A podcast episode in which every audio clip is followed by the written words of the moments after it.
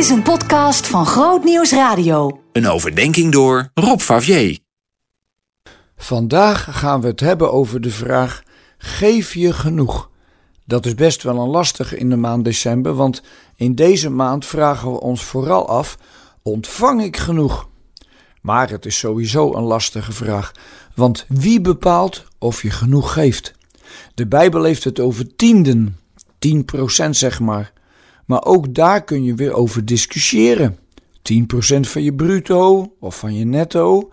En als je nu heel veel vrijwilligerswerk doet, wel 50% van je tijd. Misschien is het wel helemaal geen goed gesprek om erover te praten hoeveel procent en welk bedrag je precies moet geven. Het gaat denk ik veel meer om je instelling. In 1 Timotheus 6 vers 7 en 8 staat een prachtig stukje dat de spijker precies op zijn kop slaat. Wij hebben niets uit deze wereld meegebracht en kunnen er ook niets uit meenemen. Wij hebben voedsel en kleren, laten we daar tevreden mee zijn.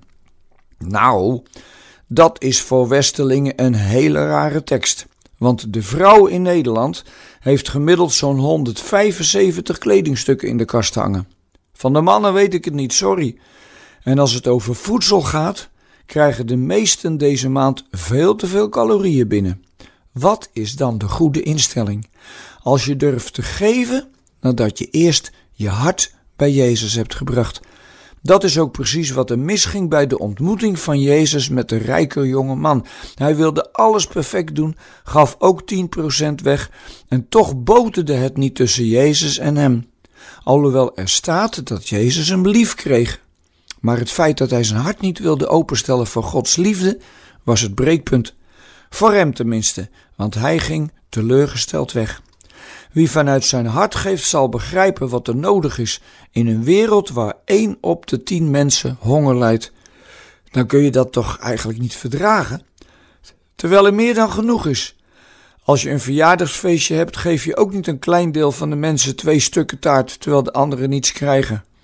Ik weet nog dat ik een keer naar een trouwerij moest met mijn kinderen. Toen we daar aankwamen, kregen alle kinderen iets lekkers en die van mij werden overgeslagen. Tjonge, wat was ik nijdig en boos zeg. Misschien houdt het ons bij de les als we beseffen dat dit nu precies in het groot ook gebeurt. Hoe meer kerst, hoe groter de contrasten. Terwijl kerst juist over vrede op aarde gaat. En dat is niet alleen geen oorlog, maar ook het recht doen van iedereen. Ik heb het een aantal keren met je over het thema genoeg gehad, maar we kunnen dat niet genoeg tegen elkaar zeggen. Want ergens diep van binnen zit die hebberigheid waarover al in het paradijsverhaal verteld wordt. Wie beseft dat hij niets heeft meegebracht en ook niets kan meenemen, zal misschien leren dat alle franje aan het leven leuk is, maar bepaald niet wezenlijk. Want Gods liefde vult je leven oneindig veel dieper.